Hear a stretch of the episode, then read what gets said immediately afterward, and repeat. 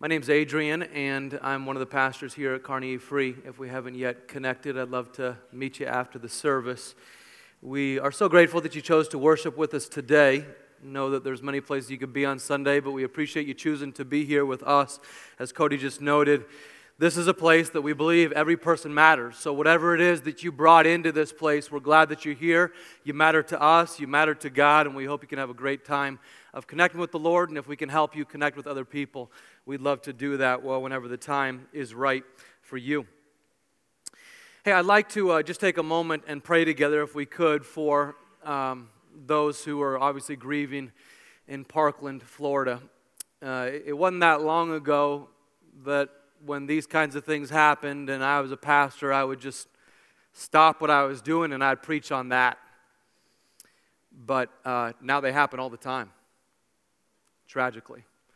And so I'm not going to do it every time that happens. we have other things that we have to talk about, but we are going to pray. And so I'd ask if you would join me in praying for the victims of this terrible shooting. We'll ask God's help to us today as well, and for those who are still in recovery there in Parkland as well. Would you please? Father, we thank you for this morning. We're grateful for the opportunity to worship here in this place in freedom. We're grateful, Lord, for the community that we call home in Kearney and for all the other surrounding communities, many of whom are represented here at this church this morning. Uh, God, many of us have brought in some heavy burdens from our own lives. We talk about a great tragedy in our nation this week, but many of us are dealing with heavy burdens ourselves. Challenges in our relationships, challenges of health, loved ones who have recently passed away, a difficult diagnosis, financial difficulties. All of this, Lord, we bring before your throne. God, we know that you are always present when we gather together. When two or three are gathering your name, you're there with us, that you are the omnipresent God. You're always available to us, Holy Spirit. And yet, we also know that we can call on you and ask you in this hour to be especially present with us, to anoint our time together, to speak to us and lead us. And so we ask, Lord, that you would do that for each of us this morning, that you would meet us in our place of need for those who are hurting today. We invite you. And Father, we pray particularly your blessing, your help to those who are grieving in Parkland, Florida, those who are still hospitalized. We pray for their healing. Those families who have lost a child this week. Unfathomable. We ask your help to those families. We pray, God, for wisdom for our nation. We pray for an end to this violence. Uh-huh. We ask, God, that you would help the church in that area and the community in that area to surround those who are now brokenhearted, and you would personally care for them even right now. We love you, Lord. We ask for your help to our nation as it feels troubled today. Would you please help? Now I ask that the words of my mouth and the meditations of our hearts would be acceptable in your sight, O God, our rock and our Redeemer. Amen. Amen. Well, if you're just joining us, we are in a series that we've titled God's Story, Our Story, in which we're venturing through the Bible in a year. It's a big task, but we're looking at 40 major episodes in the Bible over the course this year. Last week, we talked about the priority that God places on family in numerous different episodes in the book of Genesis. If you weren't here last week and you're struggling in your family, I encourage you to go back and uh, listen to that message. As it was so encouraging to me last Sunday to hear from a number of you who said, We're on the 11th hour in our marriage right now, but you have given us what we need today, or we've been convicted today that we're going to fight for this marriage. We're going to stick to God's blueprint. We're going to strive for forgiveness with one another, and we're going to spend our very best resources on the relationships that God has given, which are most important to us. So if you weren't here last week and you're struggling in that domain, as all of us do from time to time, go back and listen to that message either on our Facebook post or at kearneyefree.com. Today we're going to get into the story of Joseph which brings us from Genesis 38 through 50. We won't cover it all this morning, but it is vivid drama. As I was processing this message, I thought about this passage from the book of Romans, chapter 15.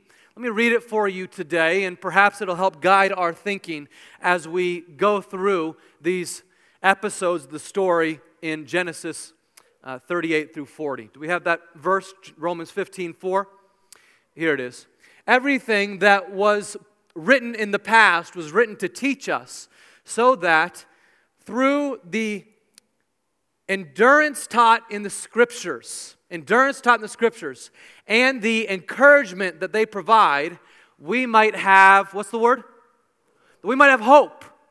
That through the endurance taught to us by the scriptures, through the encouragement that scriptures from the past provided, we might have hope. And that's the resonating message from the Bible that we read again and again in the New Testament. The Old Testament is given to us that we would endure, that we would be encouraged, that we would have hope. What if that were true? That even through Joseph's story today, we would endure a little bit more, we would have more encouragement, we would have more hope. I want to just tell the story today of Joseph's life. It's a remarkable life. And then draw out a few principles along the way because it is vivid drama. Israel, again, is not yet a nation. The Hebrew people are a small band of about 70 or so. And from Jacob's family would come many descendants.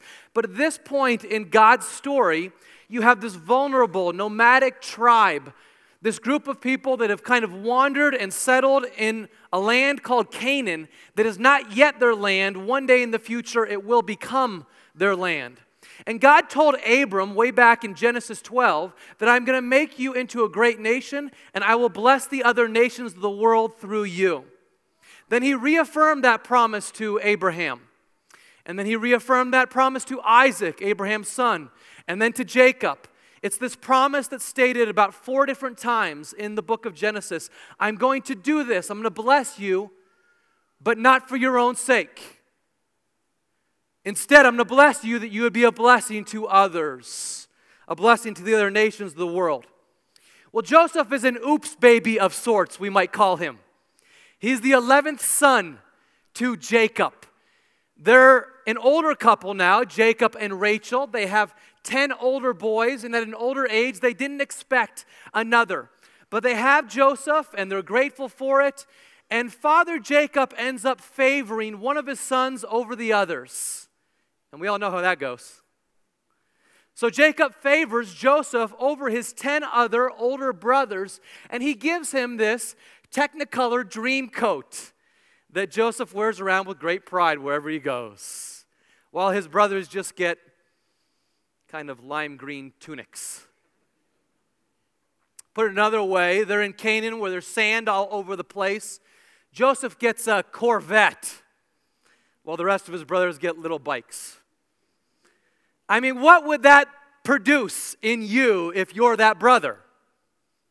A little bit of jealousy, right? It triggered in these other brothers a feeling of jealousy.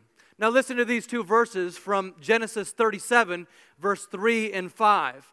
Israel, who's been renamed from Jacob to Israel, his new name is Israel. Israel loved Joseph more than any of his other sons, and they they hated his guts. Because it never goes well when one child is favored over the other children. The family dinner table was not a very pleasant place in Jacob and Rachel's home. On top of favoritism, Joseph was like this dream analyst way before Sigmund Freud or Carl Jung.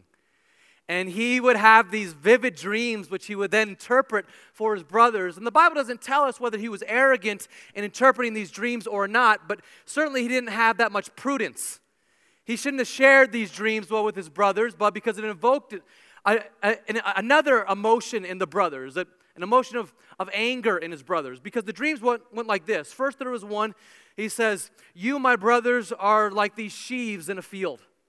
And you're kind of bending over, bowing to another sheaf in the field, which is me. And I'm taller and stronger, and you're all bowing to me.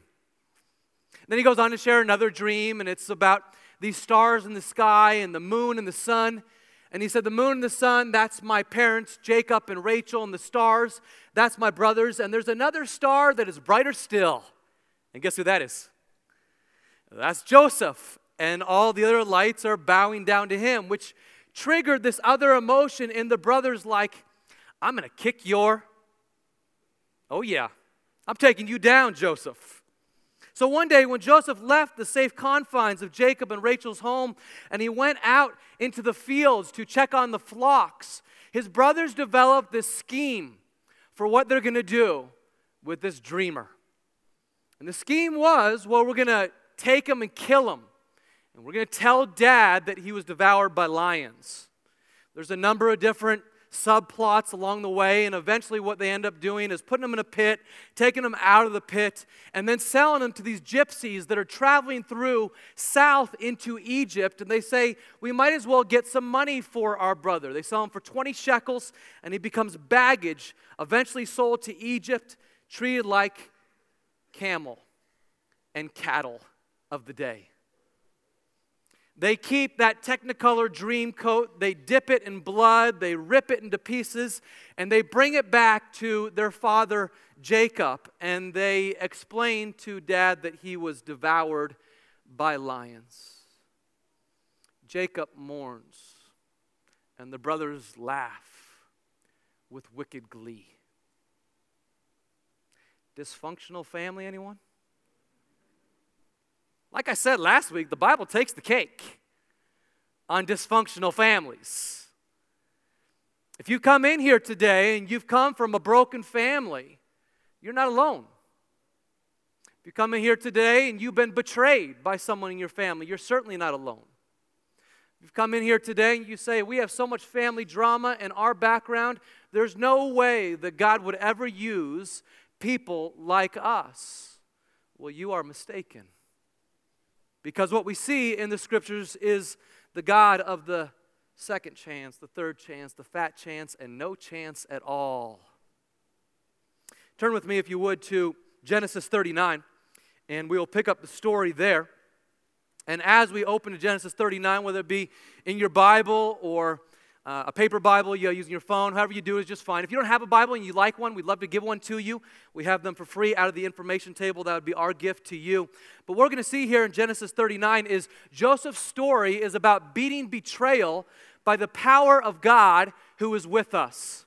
It's about our beating betrayal, whatever betrayal we might be facing even today, by the power of God who is with you today. Joseph was betrayed, of course, by his brothers. And after he's betrayed by his brothers, he falls into the hands of a powerful man by the name of Potiphar. And we pick up the story there in Egypt in Genesis 39 and verse 1. Now, Joseph had been taken down to Egypt. Potiphar, an Egyptian who was one of Pharaoh's officials, the captain of the guard, bought him from the Ishmaelites who had taken him there. The Lord was with Joseph so that he prospered. The Lord was with Joseph so that he prospered. And he lived in the house of his Egyptian master. When his master saw that the Lord was with him and the Lord gave him success in everything he did, Joseph found favor in his eyes and became his attendant. Potiphar put him in charge of his household and he entrusted to his care everything that he owned. From the time he put him in charge of the household and of all that he owned, the Lord blessed the household of the Egyptian because of Joseph. The blessing of the Lord was on everything that Potiphar had, both in the house and in the field. Now, I'd like you to notice this morning that God was with Joseph in his work. This is so encouraging to us that God would be with us in our vocations, in our homes, in our neighborhoods. We American Christians have this tendency to divide secular work from spiritual work. The Bible provides no such division. One of the things that I love about the Bible is how earthy it is. And what you see in Joseph's story and Daniel's story and many others, particularly in the Old Testament, is that there is no division between your work and my work that what you do is every bit as spiritual as my work if it is done as unto the Lord. And that's what we see from Joseph here. He does his work on a day in and day out basis. He says, Whatever your hand finds to do, do it as unto the Lord, not unto men. And so Joseph is reporting to a man who, in all likelihood, consulted with magicians. And he's reporting to a man who, in all likelihood, practiced idolatry. Now, Joseph, we don't find Joseph complaining about how this man was not a Christian complaining about his non Christian boss. That doesn't do you any good to complain about your non Christian boss. What you see Joseph doing instead is putting his hand to the plow and making a difference and doing great work because he knew ultimately, while he might report to Potiphar in this moment, ultimately he's reporting to God. You hear what I'm saying? Uh, there ain't no reason to complain about who we report to. What we do is serve as unto the Lord and not unto men. So Joseph, Joseph is around Potiphar's family each and every day. And one evening, Potiphar's wife, as the story goes on, comes to Joseph and asks to lie with him. And she's a beautiful woman. And he says no. She comes back the, the next night, and the next night, and the next night. And eventually she comes to him and she begs for him. Now, what did Joseph do in this moment? Let me tell you what he didn't do. He didn't linger. He didn't hang out and look into her beautiful eyes.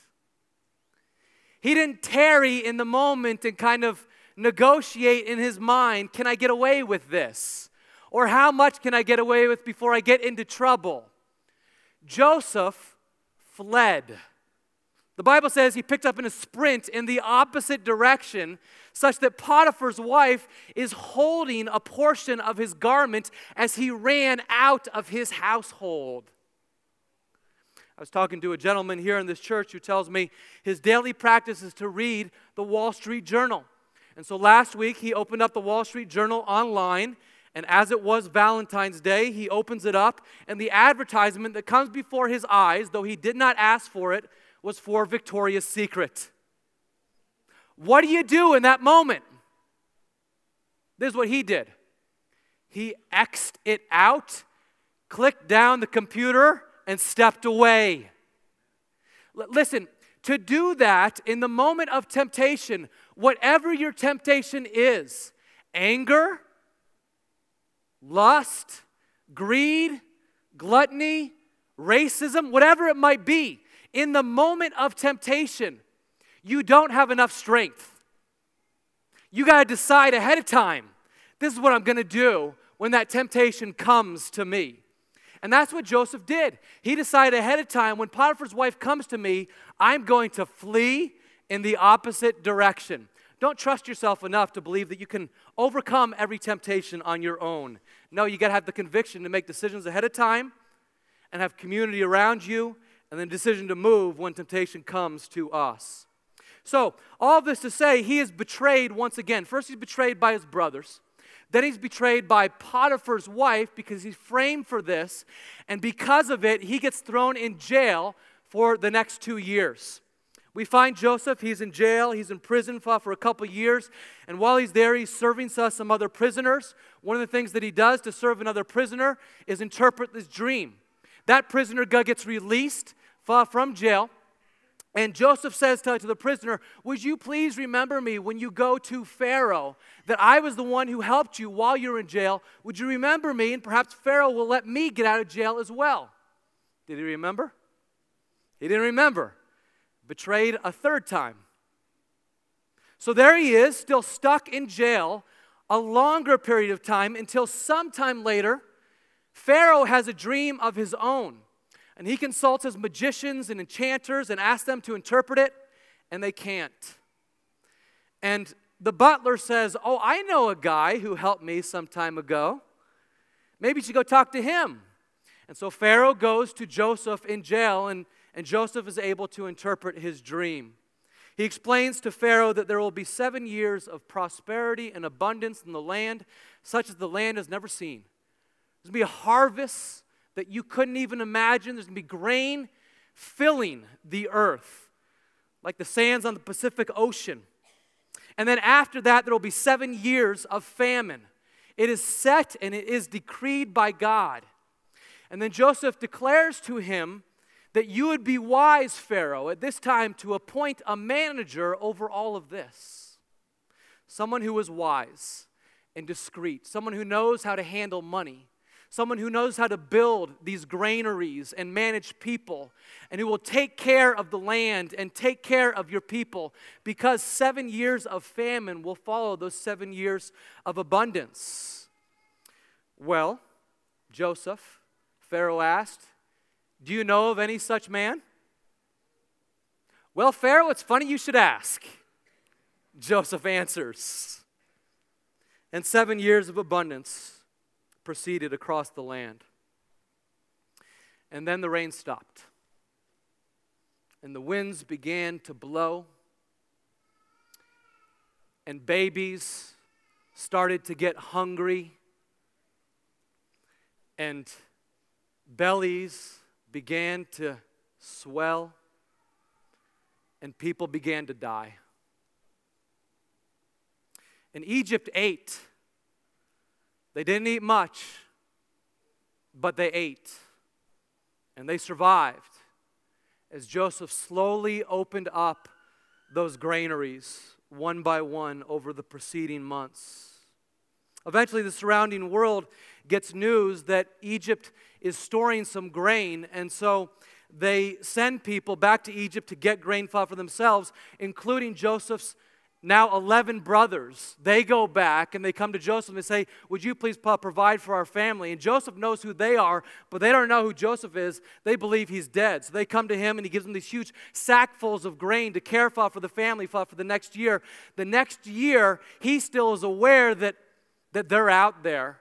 They don't know who he is, and he's wrestling through all that has happened to him. Yet again, they come back a year later, and now after 22 years, of captivity. He brings them near to him. And you see the climax of the story here in Genesis 45.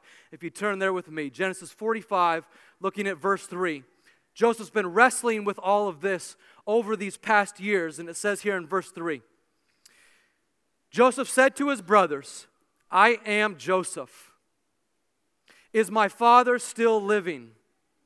But his brothers were not able to answer him because they were terrified at his presence. Then Joseph said to his brothers, Come close to me. When they had done so, he said, I am your brother Joseph, the one who sold you into Egypt. And now do not be distressed and do not be angry with yourselves for selling me here, because it was to save lives that God sent me ahead of you. For two years now, there has been famine in the land, and for the next five years, there will be no plowing and reaping. But God sent me ahead of you to preserve for you a remnant on earth and to save your lives by a great deliverance. So then, it was not for you. It was not you who sent me here, but it was God. He made me father to Pharaoh, lord of his entire household, and ruler of all Egypt. Wow, what a response! Don't be distressed, my brothers because it was God Himself who sent me here for a purpose bigger than you or I could have ever imagined to preserve a remnant for our family and for the nations. And so I forgive you. Come near to me. Here's one takeaway that I get from this study in the life of Joseph, which is so critical for my life today. Trusting God's bigger plan strengthens us to rise up even when we're stuck in a dungeon. Trusting God's bigger plan enables us to rise up even when we feel like we're stuck in a dungeon. Does anyone in this room feel like you're stuck in a dungeon today? Anyone else? Is there ever been a time in your life you felt like you were stuck in a dungeon? Okay, only a few people raise their hands. The rest of you are lying. Okay? Everyone feels like at one time or another you're stuck in a pit. And you say, How do I get out of this terrible pit that I'm in? Well, that's the time that we have to trust God's bigger plan.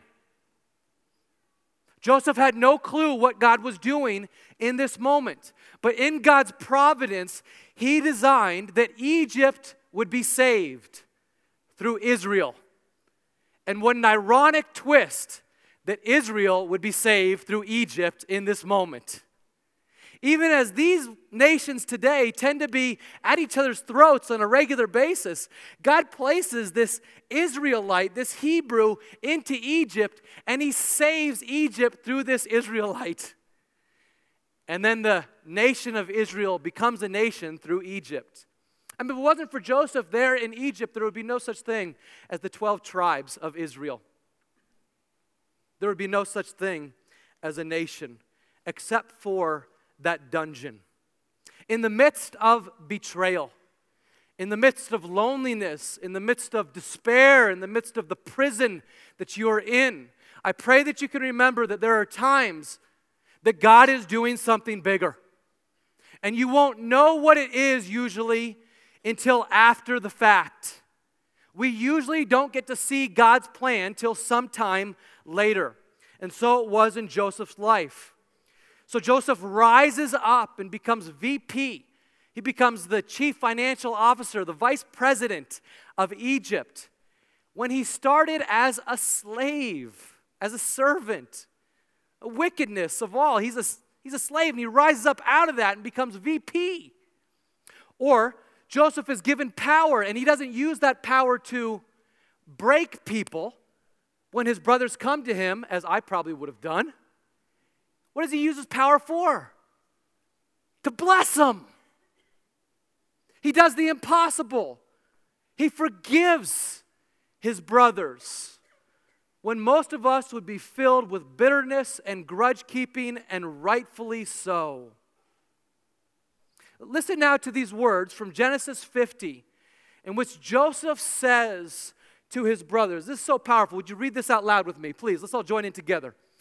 You intended to harm me, but God intended it for good to accomplish what is now being done, the saving of.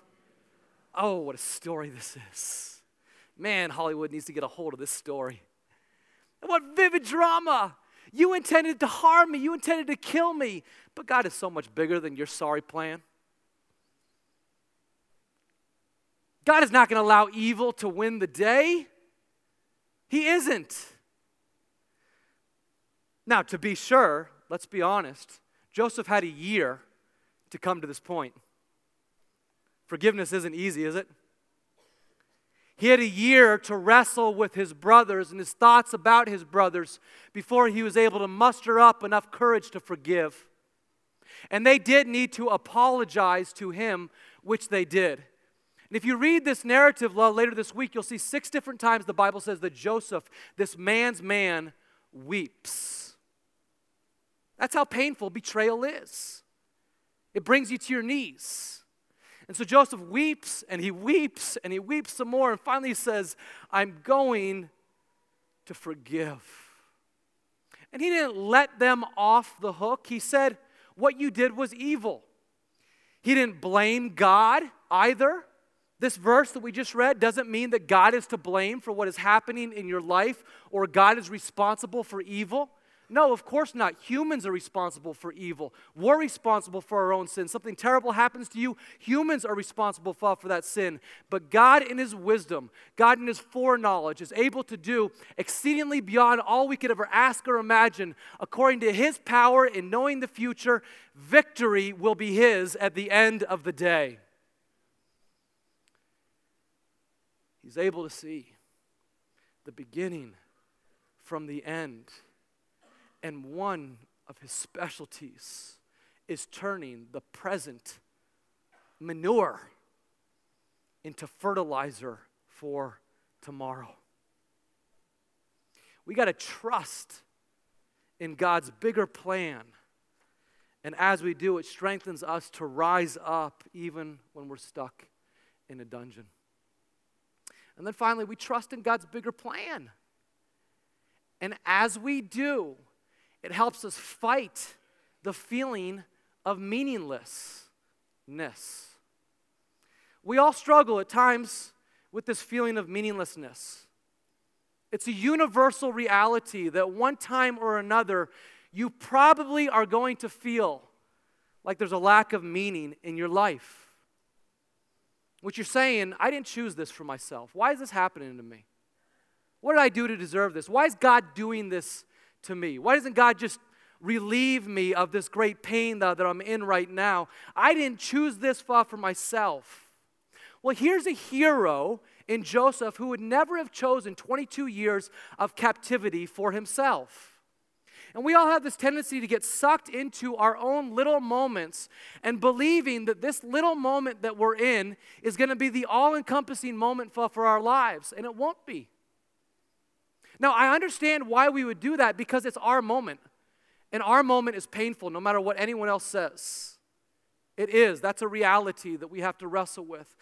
But I got to tell you, whatever your moment is, you can get out of it. And there's people around you here in this room who love you. There's a God who will never leave you or forsake you. And this moment, though it can feel all encompassing, we can get out of it. You think of Joseph, if he would have said, I'll never get out of this moment, I'll be in this jail forever, I'll be a captive forever. And what if he chose to give up in that moment? We wouldn't have Jesus. Do you realize that? Because Jesus came from the line of Judah. And Judah was the brother of Joseph. And Judah dies if Joseph isn't there serving God. You never know what impact you're going to have on other people, even in a very disturbing and painful moment. So don't ever give up. There will always be a cadre of people around you who are deeply affected if you remove yourself from this world. Don't give up. God will do exceedingly and abundantly beyond we can imagine, even through our periods of suffering. We got to trust in God's bigger plan to help us fight through the time of meaninglessness. Now, I know there's people in this room who say, I'm going through four brutal years of high school or college in which I feel like I'm the butt of people's jokes, in which things aren't working out for me in college. I failed a class. I don't know what's going to happen. Someone broke up with me. I, I feel like I'm, I'm constantly being bullied. I know what that's like. Do you want to know what it's like to be a teenager who stutters? I know what that's like. You'll get beyond it. You'll get beyond it. I promise you. You might feel like, I got such a horrible job, I'll never have something better than this. This is so meaningless. How am I going to move on? Or he dumped me, she dumped me. How do I move on? You got to prove this to me, Adrian, that my life has meaning. Okay, let me prove it to you. Here's what the Bible says I, I, I can't prove it to you from another religion of the world. I don't know what you've come in believing today. I can't prove it to you through another worldview. I've studied all of them, and the only religion in the world that I know of that provides an answer to this really important, grinding question where do we get meaning in life? The only religion I know of that provides an answer to that question is the religion called Christianity, the religion of Jesus Christ that comes from the cross of Christ and the scriptures. So listen to me here. The Bible tells us that you are created in the image of God. That means you have meaning. Genesis 1. The Bible tells us that you are fearfully and wonderfully, specially made by Him. Even if you're an accident to your mom and dad, you are not an accident to God. The Bible tells us that we all have resisted God, but He loved us still. So much so that He went to a cross and He said, I, when I am lifted up from the earth, will draw all people to myself. Not some people, I desire all people to come to myself. And we continue to resist Him nonetheless. But even if you resisted Him, even to the point of coming here today, still today, I believe Jesus would be looking out over this room as He did over Jerusalem Back in AD 30, he looked out over Jerusalem and he said, Jerusalem, Jerusalem, how much I've longed to gather you unto myself as a mother hen gathers her chicks under her wings. Are you willing? Are you willing? No matter how much you've pushed against God in the past, no matter how much you've passively ignored God in the past, no matter how much you've actively resisted God in the past, still today, God shows His own love for us in this while we were yet sinners. Christ Jesus died for us. For you and me. Don't know where you're at today, but that's the offer. And he says we're that valuable to him. You think of Ephesians 2 8 and 9, which we talk about a lot. It is by grace you have been saved through faith, and this not of yourselves is a gift of God, not by works, so that no man or woman could ever boast. God has saved us from our sin, but it doesn't stop there. It goes on in Ephesians 2:10 to say this. He saved us for something. He saved us from sin, he saved us for good works. For we are God's handiwork, created in Christ Jesus to do good works, which God prepared in advance for us to do. God doesn't just want to save you from sin, He wants to save you with a meaning and a purpose to bless other people, that you would be a distributor of good works to all the people that you meet this week. God, make me a man of influence today. That gives meaning to our lives. You know this word handiwork in the Greek, which is what the New Testament was written in? That word is poema. Poema. You are God's poem, not someone else you. You're God's poem, you're God's sonnet, you're God's piece of artwork. And He has created you for the purpose of doing good works, which God has prepared in advance that you would walk in them. And that's what Joseph did. He walked in the good works that God gave to him. He trusted in God by faith as God was revealed to him at that time, which gave him courage an identity before the living God and gave him the ability to do good even when others were doing harm to him. That gives you meaning. Now, again, you may not feel that in the moment that you're in, so you have to trust God. You have to choose to live into it you have to choose to internalize some of these key verses that I've been talking about. If you want to email me this week, I'd be happy to email you a number of those verses that I'm talking about here. You, you choose to memorize them, you choose to chew on them, to internalize them, and they redefine the way you see yourself. They redefine your sense of identity. They redefine this question Will there be any meaning for me in this world? Absolutely. But we got to lean into what God says about us and be defined by that as opposed to what people say about us. I, want to invite the band forward. And as they come, I, I'd like to just reinforce for a moment how profound Joseph's story is as it relates to Jesus' story. Because the things that you see in Joseph that you love from this story, they foreshadow a beautiful portrait of our Savior that we would know what God is like. Listen to just a few of the ways that Joseph is a forerunner to Jesus, our King, our Savior, our friend. Joseph and Jesus alike were the beloved of their father. He was the beloved son of his father. And yet he was rejected by his own. He was cast into a deep, dark pit, and he was sold for the price of a slave. He suffered undeservedly. He got out of that pit. He was seated at the right hand of the king. His title meant Savior of the world. That's what Joseph means. That's what Jesus means. Savior of the world. Individuals would come to him to receive the gift of life, and without his generosity, those individuals would perish. He's not a savior for a few, he's a multi ethnic savior for every tribe and every nation and every race and any person who will call upon his name. And he is the forgiver who enables us to forgive. You meant it for evil, but my God, He meant it for good. Sounds a whole lot like Jesus. His arms stretched across, nails in his hands and in his feet, side pierced with a sword. Father, forgive him. Forgive him. They got no idea what they're doing. Forgive them. So, Jesus, we come to you. We come to you and we say we need you. We tell you, Lord, we don't have what it takes to do the things you call us to. We tell you, Lord, we don't have what it takes in us to forgive the people that have wronged us. We tell you that by ourselves, pulling ourselves up by our bootstraps, we won't find meaning that is transcendent beyond our present moment. So we give ourselves to you.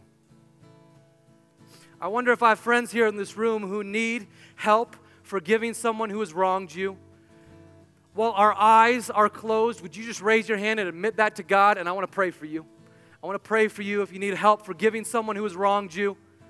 Father, I pray for these who are raising their hands right now that you would give them help. There's many in this room.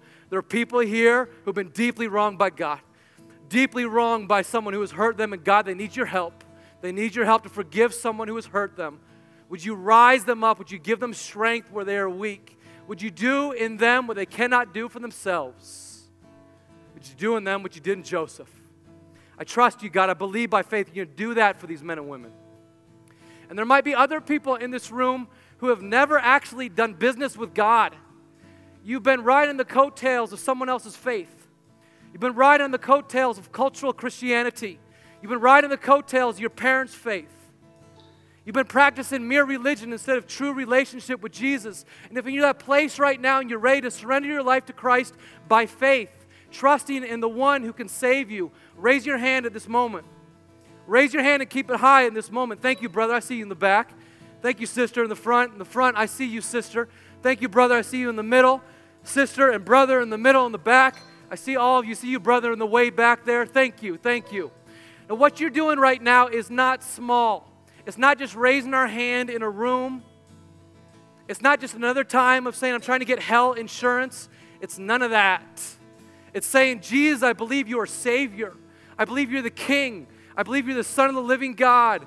I believe you're Lord, and I commit myself to following you. And if you're in that place today that you're willing to follow Him, let me just pray for you. Let me pray for you right now. Father, I pray for those who have raised their hands. Oh, Jesus. Let's say this together. Oh, Jesus. Please forgive me. All together, let's say it together. Please forgive me for the ways that I have failed you, for the ways that I have failed others. I look to the cross. I receive your love. I receive eternal life. Thank you, Jesus, for paying it all. And all God's people say, Amen. Amen. Let's give God a round of applause.